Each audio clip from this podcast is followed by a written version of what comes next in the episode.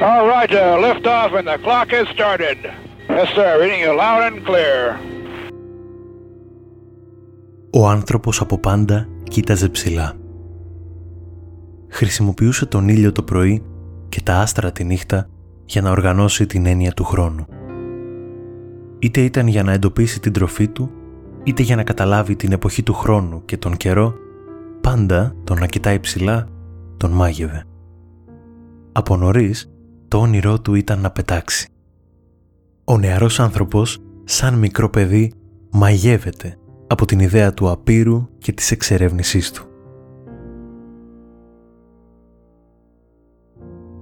Οι πρώτες δοκιμαστικές πτήσεις που έγιναν ποτέ έδωσαν φτερά σε εκείνους τους ανθρώπους. Τώρα που κάθομαι σε τούτη εδώ τη θέση, νιώθω την ίδια ακριβώς μαγεία. Είμαι μία από τους πρώτους ανθρώπους που φεύγουν από το μοναδικό πλανήτη που έχουμε ζήσει ποτέ. Ignition sequence start. Six, five, Αγωνία, four, three, μούδιασμα, two, one, Πανέτοιμοι. zero. All engine running. Liftoff. We have a liftoff. 32 minutes past the hour.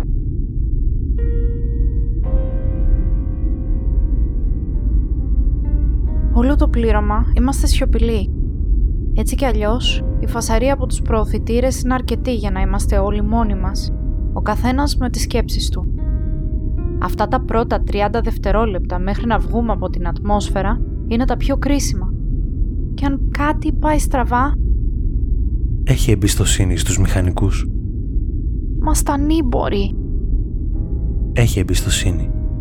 Μια τεράστια ομάδα εργαζόταν για μια ολόκληρη δεκαετία για να είσαι εσύ σήμερα εδώ. Οι υπολογισμοί τους έχουν λάβει υπόψη την κάθε μεταβλητή. Από τον αέρα που έχει σήμερα μέχρι τις μοίρες που πρέπει ο πύραυλος να βρεθεί εκτός ατμόσφαιρας για να φτάσεις στην σωστή τροχιά. Εσύ και το υπόλοιπο πλήρωμα. Μα έστω και μια μοίρα να ξεφύγουμε, δεν θα καταφέρουμε να φτάσουμε στον προορισμό μας. Στην εποχή των εκτοξεύσεων του προγράμματος Apollo, όλοι αυτοί οι υπολογισμοί έγιναν με το χέρι. Το ξέρεις πολύ καλά αυτό. Ο πρώτος άνθρωπος πάτησε στο φεγγάρι επειδή κάποιος υπολόγισε την εκτόξευση μέχρι και το τελευταίο εκατοστό της μοίρας. Άρα, γιατί να ανησυχείς σήμερα; Πλέον οι υπολογισμοί γίνονται όλοι με κβαντικούς υπολογιστές που μπορούν να υπολογίσουν τα πάντα σε τέλεια λεπτομέρεια ενώ παράλληλα σου παραγγέλνουν καφέ από τα Starbucks. Υπάρχει και η περίπτωση του Challenger, όπου δεν έγιναν οι απαραίτητοι έλεγχοι στις μηχανές και πήραν φωτιά μέσα στα πρώτα δευτερόλεπτα. Λες για την πρώτη πτήση με απλούς πολίτες; Ναι, για αυτήν. Πόσο είχε συγκλονιστεί η ανθρωπότητα τότε; Ήμασταν όλοι μουδιασμένοι. Η δασκάλα. Θυμάμαι τη δασκάλα. Σταμάτα να συγκρίνεις ανώμια πράγματα. Για φαντάσου, να είσαι μαθητής και η δασκάλα σου να είναι από αυτούς που θα ταξιδέψουν στο διάστημα. Να παρακολουθείς την τηλεόραση ή ακόμα και με φυσική παρουσία την εκτόξευση και να ζήσεις εκείνη τη στιγμή της έκρηξης. Τι σκέψεις κάνεις άραγε; Τότε ήταν ο ψυχρός πόλεμος. Αμερική και Ρωσία βιάζονταν για τις πρωτιές του διαστήματος. Πανάθεμάτες. Οι Ρώσοι έστειλαν τον πρώτο άνθρωπο στο διάστημα, αλλά οι Αμερικανοί έβαλαν τον πρώτο άνθρωπο στο φεγγάρι. Και οι δύο πρώτοι. Και ταυτόχρονα κανένας πρώτος. Όταν τελικά οι δύο πλευρές συνεργάστηκαν με το project Soyuz Apollon, ήταν η αρχή μιας καινούργιας εποχής για την εξερεύνηση του διαστήματος.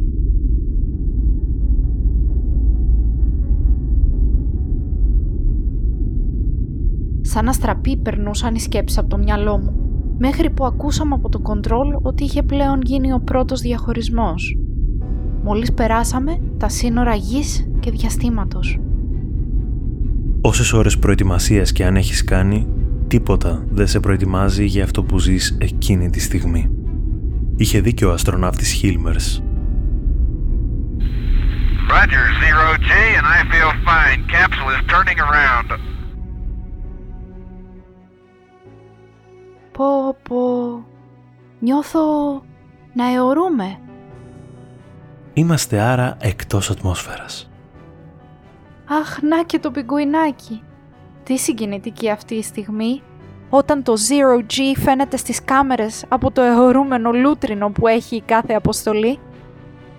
Έτσι, μπορεί να παρακολουθήσει όλος ο κόσμος αυτή τη στιγμή, που φεύγουμε από τη γνωστή σε μας βαρύτητα και μπαίνουμε στη διάσημη μικροβαρύτητα. Νομίζω είναι διάσημη ως έλλειψη βαρύτητας. Δεν ξέρουν πολλοί ότι λέγεται μικροβαρύτητα και ότι ποτέ δεν είναι μηδενική. Καμιά φορά αιωρούνται λούτρινα δρακάκια, εμείς έχουμε πιγκουινάκι. Τι γλυκό που είναι.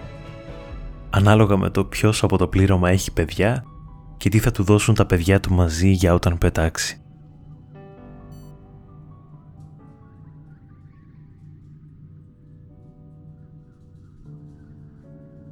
Έκανα το αναπόφευκτο.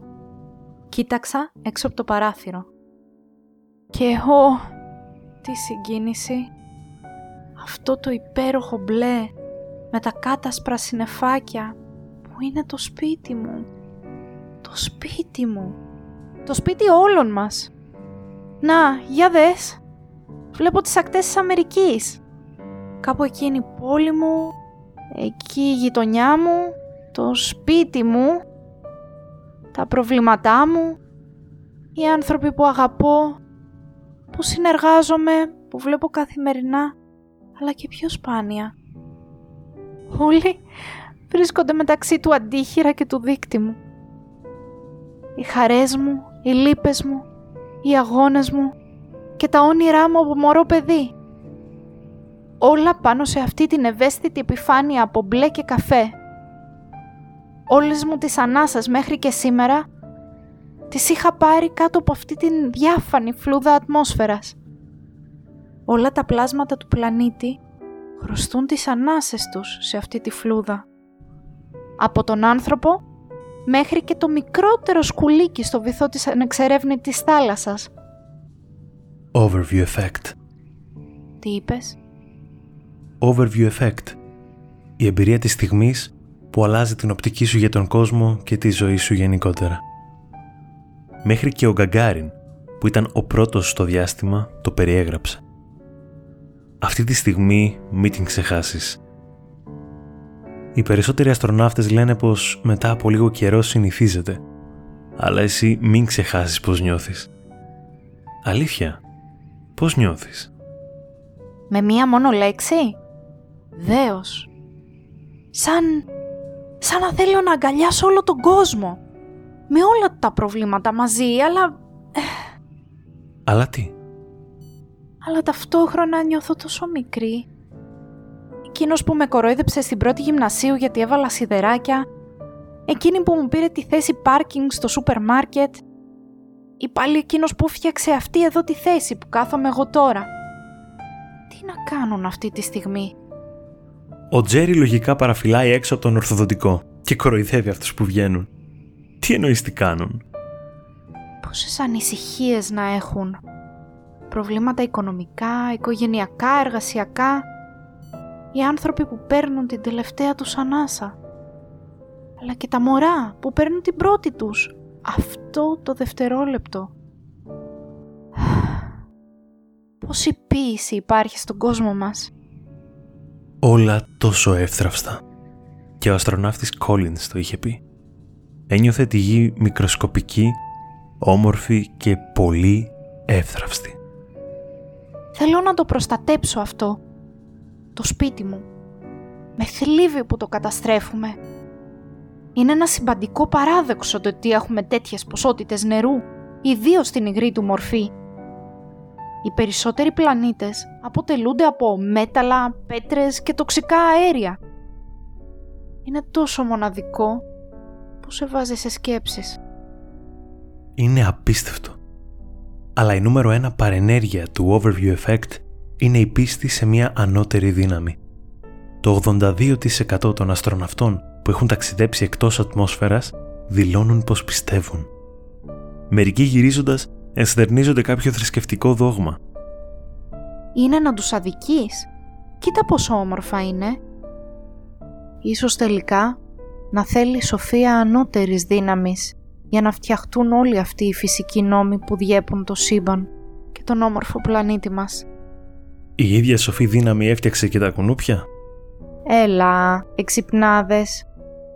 Οι αστροναύτες που έχουν βιώσει αυτή την κατάσταση συχνά λένε ότι έχουν εμπλουτιστεί βαθιά και μόνιμα με συναισθήματα ομόνιας, γαλήνης και συμφιλίωσης και ότι έχουν αντιληφθεί αμέριστα τον ρόλο της ανθρωπότητας στο σύμπαν.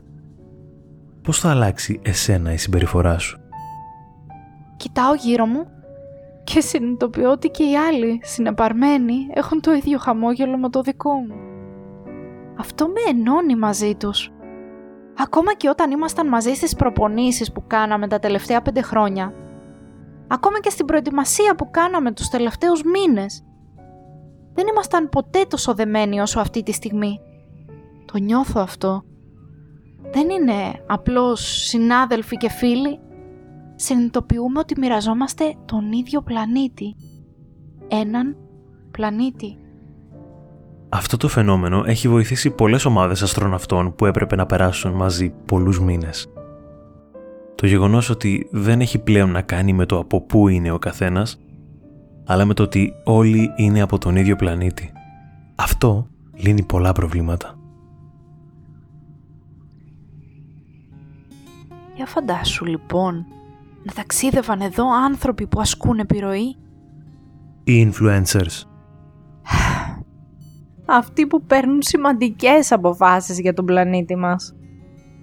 Θα άλλαζε και εκείνον η οπτική που βλέπουν τα πράγματα. Θα έπαιρναν σωστές αποφάσεις για να εμποδίσουν την καταστροφή του πλανήτη μας. Γιατί θα καταλάβαιναν πόσο εύθραυστος είναι και πώς το σύμπαν δεν παίζουν συμφέροντα. Δεν θα υπήρχαν πόλεμοι έπειτα. Κανείς δεν θα ήθελε να συμμετάσχει σε πολεμοχαρείς δραστηριότητες όταν έχει δει από ψηλά ότι οι θάλασσες και τα βουνά είναι παντού τα ίδια. Πολλοί αστροναύτες έχουν πει πως ο κόσμος μας, η πολιτική, η οικονομία, ακόμα και η δομή της κοινωνίας μας θα ήταν διαφορετική αν όλοι αυτοί που μας επηρεάζουν μπορούσαν να κάνουν έστω και ένα ταξίδι στο διάστημα. Ε, λοιπόν, συμφωνώ. Τα βλέπεις όλα πιο σφαιρικά.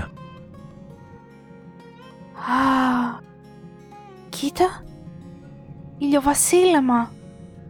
Το πρώτο από τα 2.926 που πρόκειται να ζήσεις στο επόμενο εξάμενο, όσο θα ταξιδεύεις προς τον Άρη. Αυτό δεν πρόκειται να το συνηθίσω εύκολα.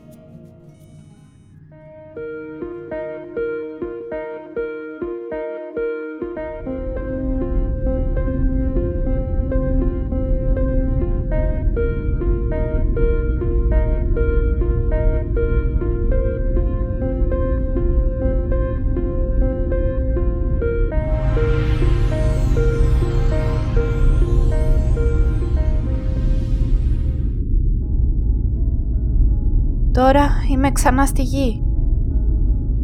Άλλη μια βραδιά που μπορώ να δω από το παράθυρό μου τη φωτεινή κουκίδα του Άρη. Θυμάσαι που έβγαινες στο παράθυρο της αριανής κατοικίας σου; Τότε η φωτεινή κουκίδα στον ουρανό ήταν η γη. Πόσα όμορφα βράδια πέρασα εκεί, σε εκείνο το παράθυρο. Ξυπνούσα στη μέση της νύχτας, έφτιαχνα ένα ζεστό τσάι και καθόμουν στην πλαστική πτυσσόμενη πολυθρόνα, δίπλα στο κουβούκλιο που είχα για κρεβάτι. Αναρωτιόμουν τι έκαναν εκείνες τις στιγμές η οικογένειά μου; Ε, τι θα έκαναν; Θα αναρωτιόντουσαν ποιος είναι αυτός ο Άρης που έχεις πάει για να μείνεις εκεί, αν είναι καλό παιδί, πότε θα παντρευτείς, πότε θα γίνεις μάνα. Αυτά τα κλασικά που λένε οι οικογένειες. Μου έλειπαν. Πολύ. Και αλήθεια είναι πως όσο ταξιδεύαμε προς τον πλανήτη Άρη, μου φαινόντουσαν πολλά τα 7 χρόνια που θα περνούσαμε εκεί. Μα είχατε προετοιμαστεί γι' αυτό. Ξέρεις τι λέω. Εντάξει, ναι, συνέχισε. Όταν όμως τελικά φτάσαμε και προσεδαφιστήκαμε, δεν θα ξεχάσω ποτέ τη χαμένη, μαγεμένη και γεμάτη δέος έκφραση στα πρόσωπά μας. Τότε που σας έπιασε νευρικό γέλιο. Ναι, Δεν ξέραμε πώς να το διαχειριστούμε όλο αυτό και μας έπιασαν τα γέλια. Αφού όμως ακούσαμε τα συγχαρητήρια από το Χιούστον μερικά λεπτά αργότερα, ριχτήκαμε στη δουλειά. Τα ρομποτικά ρόβερ που είχαμε μαζί μας χρειάζονταν πολύ λίγο προγραμματισμό από μέρους μας, καθώς όλα είχαν ήδη ετοιμαστεί από τη γη. Ευτυχώς! Για φαντάσου να έπρεπε να τα προγραμματίσετε εκεί, επί τόπου, ή ακόμα χειρότερα, να έπρεπε να χτίσετε τα καταλήμματα.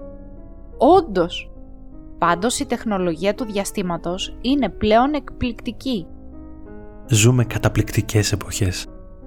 Είναι πλέον τόσες πολλές οι εταιρείες που ασχολούνται με το διάστημα που έχουμε καταφέρει να λύσουμε ακόμα και πολλά σοβαρά προβλήματα πάνω στον ίδιο μας τον πλανήτη. Ναι, είναι απίστευτο. Από το πώς θεραπεύεται ο καρκίνος μέχρι το πώς φτιάχνονται σε εργαστήρια καινούργια ζωτικά όργανα μέσα σε λίγα λεπτά.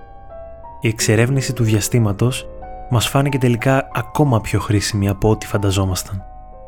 Μου άρεσε πολύ το μικρό ιατρείο που μου είχαν σχεδιάσει. Παρότι αρχικά με άγχωνε, τα κατάφερα μια χαρά. Και όσο καιρό έμεινα εκεί, πρόλαβα να γιατρέψω ό,τι μικρό και ό,τι μεγάλο χρειαζόταν τη βοήθειά μου. Κυρίως μικρό, αν κρίνω από το ανάστημα του πληρώματός σου. Ωραία η πρώτη κλινική στον Άρη. Παρ' όλα αυτά, το αγαπημένο μου μέρος ήταν το φυτόριο. Εκεί που γήινα φυτά με τις κατάλληλες συνθήκες μπορούσαν να ανθίσουν και να δώσουν καρπούς. Πήγαινα και τα θαύμαζα. Όπως και εμείς, έτσι και εκείνα, ήταν μακριά από το σπίτι τους. Άνοστες όμως οι αριανές σαλάτες. Αφού ξέρεις γιατί. Οι γεύσεις απαιτούν μία ατμόσφαιρα με ποσοστά αερίων παρόμοια με της γης. Το έχω μάθει απ' έξω τόσες φορές που το έλεγες. Άνοστες ή όχι, κατάφερα και τον αγάπησα και εκείνον τον πλανήτη. Χάιδεψα τόσες φορές εκείνες τις άγριες κόκκινες πέτρες που κατέληξα να τις αγαπήσω. Γι' αυτό πήρες και μία στην τσέπη, για να θυμάσαι τι έμαθες. Σωστά. Θα μας πάρουν με τις πέτρες.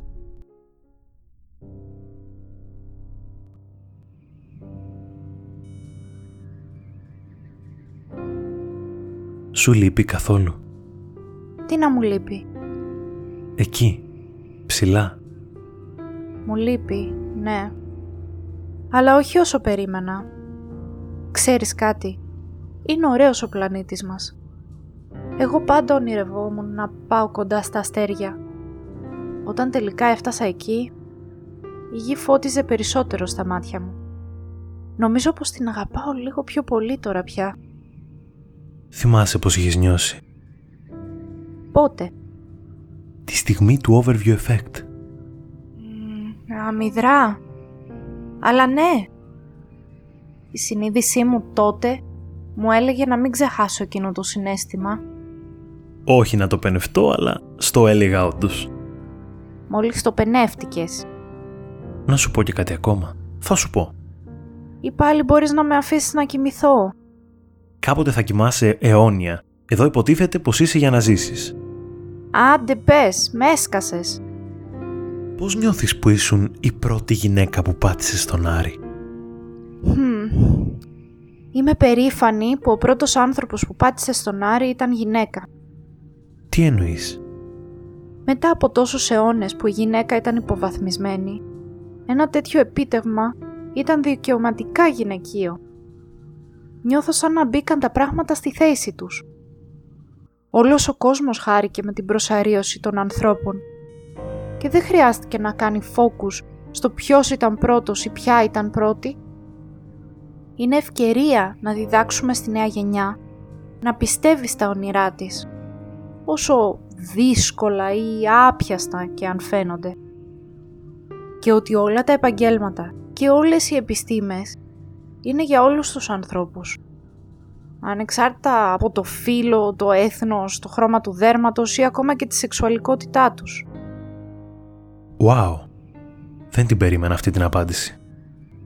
Δεν θα συνηθίσω εύκολα τον αλλαγμένο σου αυτό. Μακάρι να υπήρχε τρόπος να διδάξω και σε άλλους αυτά που έμαθα εκείνη τη στιγμή, του overview effect. Πολύ δύσκολο. Είναι κάτι που έμαθες νιώθοντας. Ας ελπίσουμε λοιπόν ότι θα μπορούν όλοι να ταξιδέψουν στο διάστημα πολύ σύντομα. Εκτός εάν... Έχεις λύση; Τι σοή συνείδηση θα ήμουν αν δεν είχα; Τι; Hmm. Υπάρχει ένα podcast